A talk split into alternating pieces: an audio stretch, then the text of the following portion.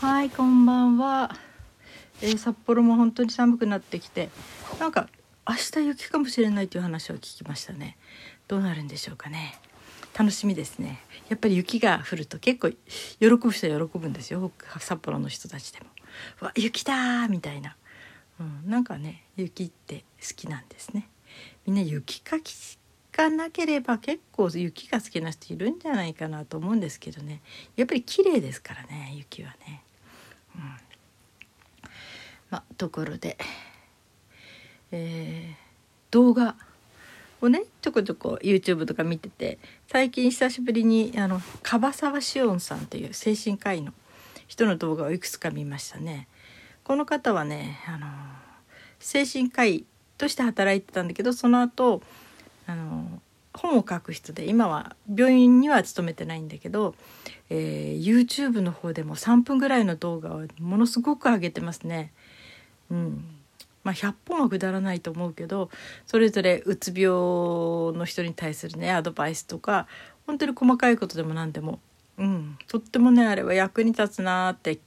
3分だからもうすごく聞きやすくてね、ちょっとした悩みがいっぱい出て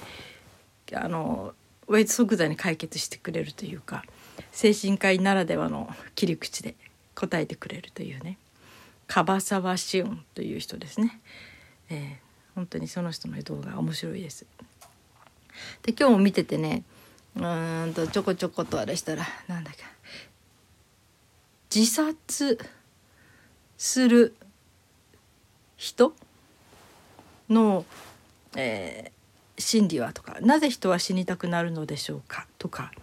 なんかそういうようなことを、死にたい気持ちになったらどうしたらいいんでしょうかとか、なんかそういう類のちょっといろいろ見てみましたね。で面白い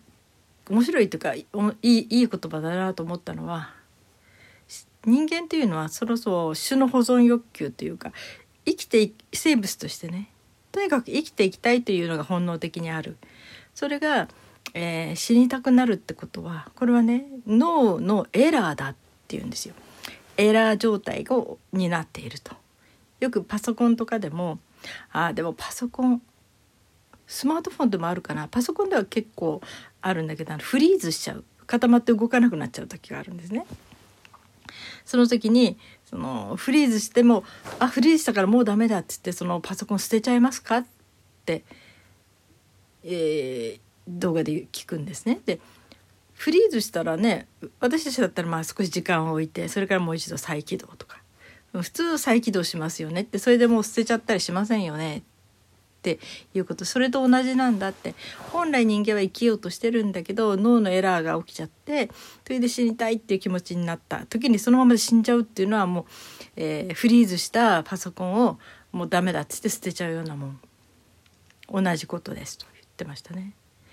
脳のエラーっていうのはね、確かにそれもついて詳しく説明したこともこの間あったんだけど、脳のエラー状態、本来はそうなるはずなものじゃないものが、例えばすごく疲れてしまったりとかね、いろんなちょっとしたいろんなことでエラーを起こして0か100かしか見えなくなる、例えばね、いじめられてる人だったら、いじめから逃げるにはどうしたらいいかって言ったら、このままじゃもう辛くてやっていけない、それには死ぬしかないっていうね、他にいろんな道があるのに、死ぬか生きるかみたいな、そこの瀬戸際のとこ行っちゃって追い詰めてしまう自分をね、という話をしてました。自分のことでさ、申し訳ないんだけど、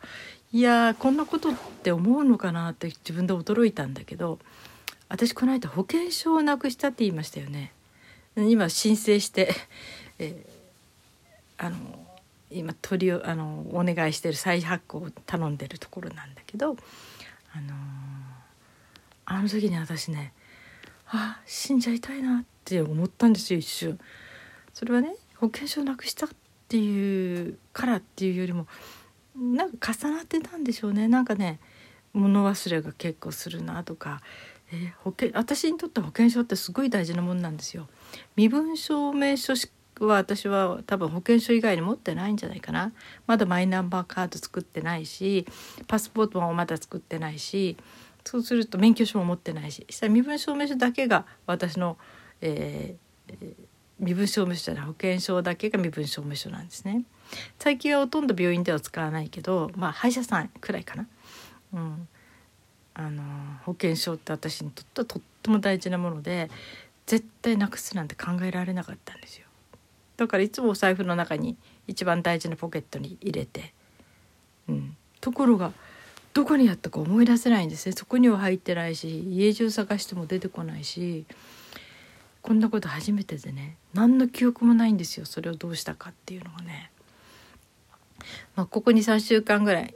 とか 1ヶ月ぐらい全然触ってなかったなっていう印象はあるんだけど、その自分にすっごいショックだったんですね。私こんなことを忘れちゃうようになっちゃったんだっていうのがね、本当にショックでね、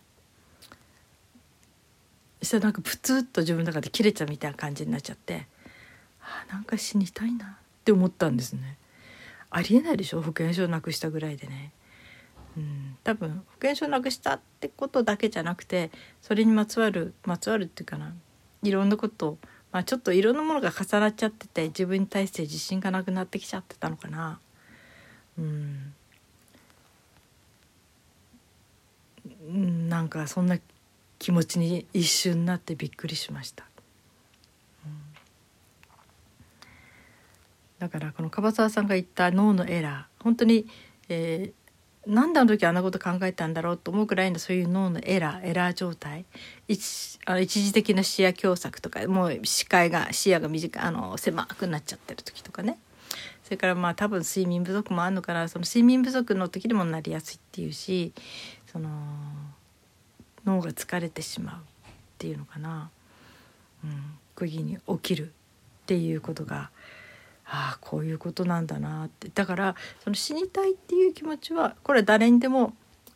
そういうことは起きる。要するに脳がね、要するにパソコンが時々フリーズするみたいに生きてりゃあるよみたいな感じ、うん、だけどその時に私死にたくなったんだってものすごいショックなことがあったんだ、あれが原因でとか思うよりも、これは脳がエラーを起こしてるんだなって、本来はありえないそういう状態を、望むっていうのは、うん、脳が故障っていうのかな、エラー、うん、不具合というかね、うん、を起こしてるっていうね風に捉えるとすごく楽になりますよね。まずエラー直さなきゃって、再起動しなきゃなってことでしょ、うん、それが一回ね、そのフリーズがちょっと落ち着くまでっていうかね、うん、時間を置いてそれから再起動みたいなね、うん、ってことを考えながらね、うん、その脳のエラーっていう言葉はすごいいい言葉だなって思いましたね。その精神論とかじゃなくてね、生きなければダメだとかね、そういうようなことじゃなくて、ただ本当に脳がエラーを起こしているっていう、うん、その言葉がストーンって入りましたね、うん、それからまた脳がっていうか、人から自殺したいとか死にたいって言われた時にはどうするのが一番いいかっていうことで、まず説得やなんか意味がないと、死ぬなとかどうのこうのっていうね、説得は意味がないし、もうちょっとよく考えれって言ってももう考えられない状態になってる、頭がね。とにかくそういう時はガス抜きをしたらいい。そのガス抜きっていうのはただ話を聞く、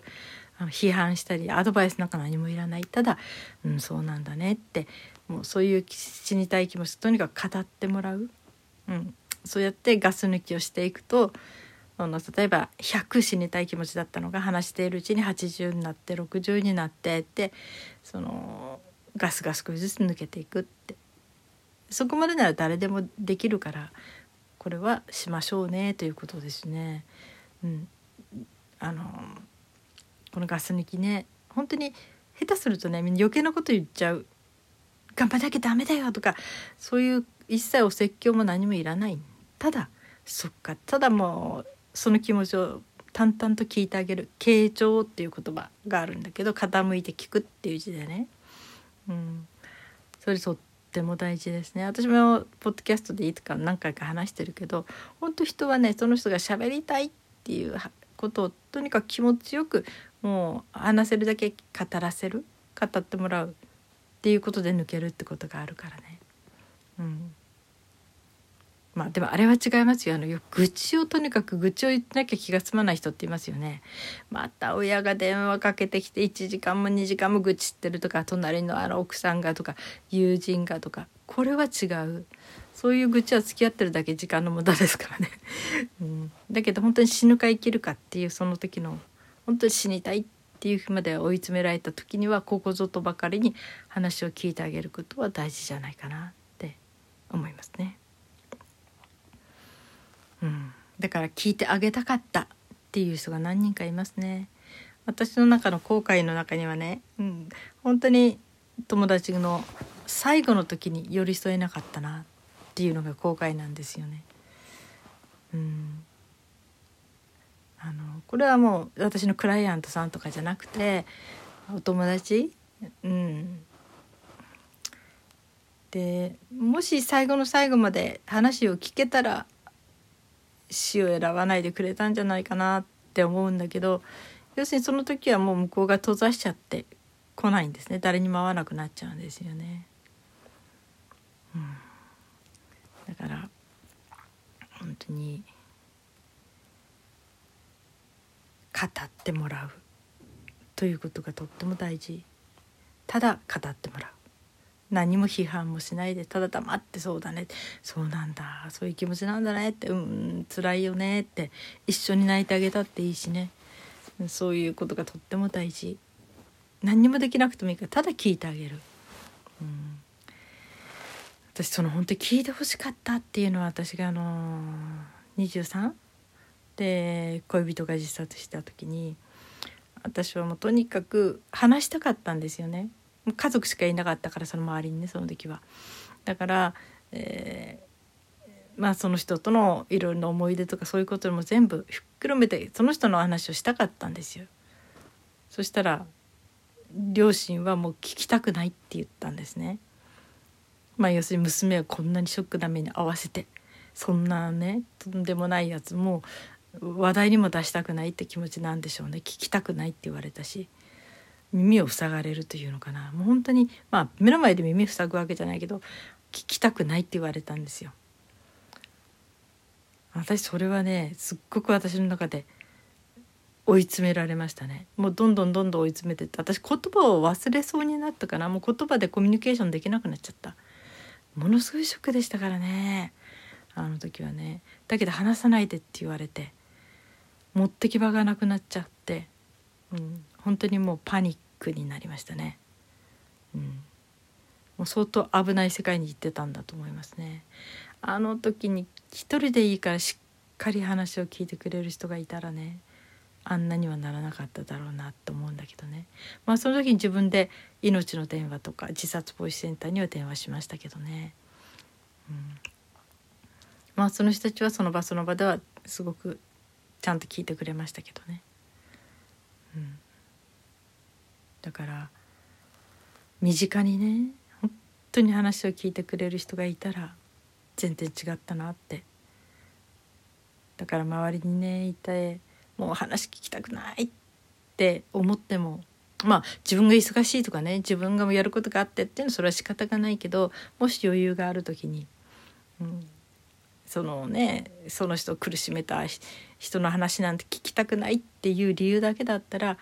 そういう気持ちはちょっと置いといて、その人の残された人のために話は聞いてあげてほしいなって。とにかく聞くだけでいいんですよ、うん、それは私あと不登校の時にも思いましたね。学校行けなくて本当に苦しんでた時にね、うん、ただ、うん、辛いんだね、わかるよってその一言が言ってほしかった。だから私はそういうことが言えるカウンセラーになりたいと思って、カウンセラーになる勉強を始めたんですよね、うん、まあ不登校のことと、あともう一つ恋人が自殺したこと。だから私の周りにも自殺者を出したくないという気持ちで、うん、がカウンセラーになったきっかけだったなって思いますね、うん、本当にね。だからガス抜き、とにかく聞くってすごく大事なことです。人の話を聞くっていうのはね、何にもできなくていいんですよ。ただ黙って聞いてあげるだけでいいんです、それみんな知るといいなって、なんか私何もアドバイスできないからとか何もねいいこと言ってあげれないからとかそんなことは一切関係ない、ただ黙って聞いてあげる、